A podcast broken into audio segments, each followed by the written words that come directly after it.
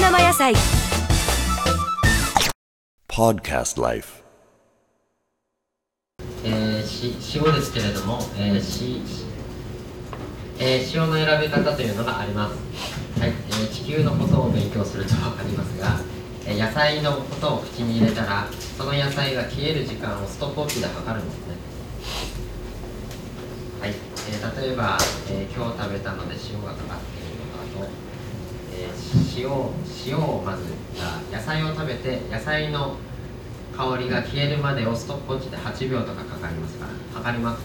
そしたら塩を自分の舌の上に乗せて8秒で消える塩を選びます。そうすると塩と野菜が一緒になってスッと消えていくようになります。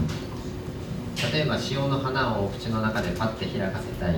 塩の花火をつけたいって言ったら8秒で香りが消える野菜に9秒でえー口の中で消える塩を選びます。そうすると野菜の香りがなくなった後に塩が1秒だけパッて感じてスッと引くはい。そういうことをするためにはどうするかというと、えーあまり教えたくはないのですが、アルケッチャーノで塩の勉強して全部分布表を作ったんですね。肉に合わせる塩は北の方の塩を選んでください。ミネラルが豊富です。北もしくは南です南極北極があるところです。はい、野菜に合わせる塩は赤道付近のものを選んでください。魚に合わせるものはこの中間のものを選びます。ミネラルが多いということはにがり分が多くなりますので口の中で残っている時間が多いです。お肉はお口の中に入れるとしばらくの間お肉の中の脂肪分の香りが残ります。そうしたらミネラル分の多い塩を選びます。北極から来る海流は何何と言いますでしょうか？寒流別名親潮と言います。ミネラルが多いので親潮と言います。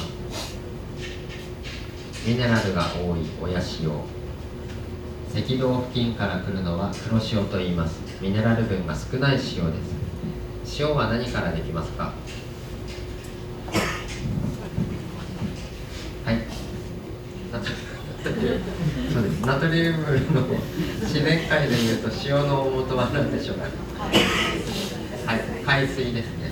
ということは塩を合わせるのに何を勉強したらいいかというと海のことが分かるようにします。で海のことを分かるようにするにはどうしたらいいか塩の採取地を採取地のところのポイントを打ってそこの周りの後ろにある山を見ます。川から出た水が何万分何十万分の1になったのが塩になりますから This program is presented by Podcast Life.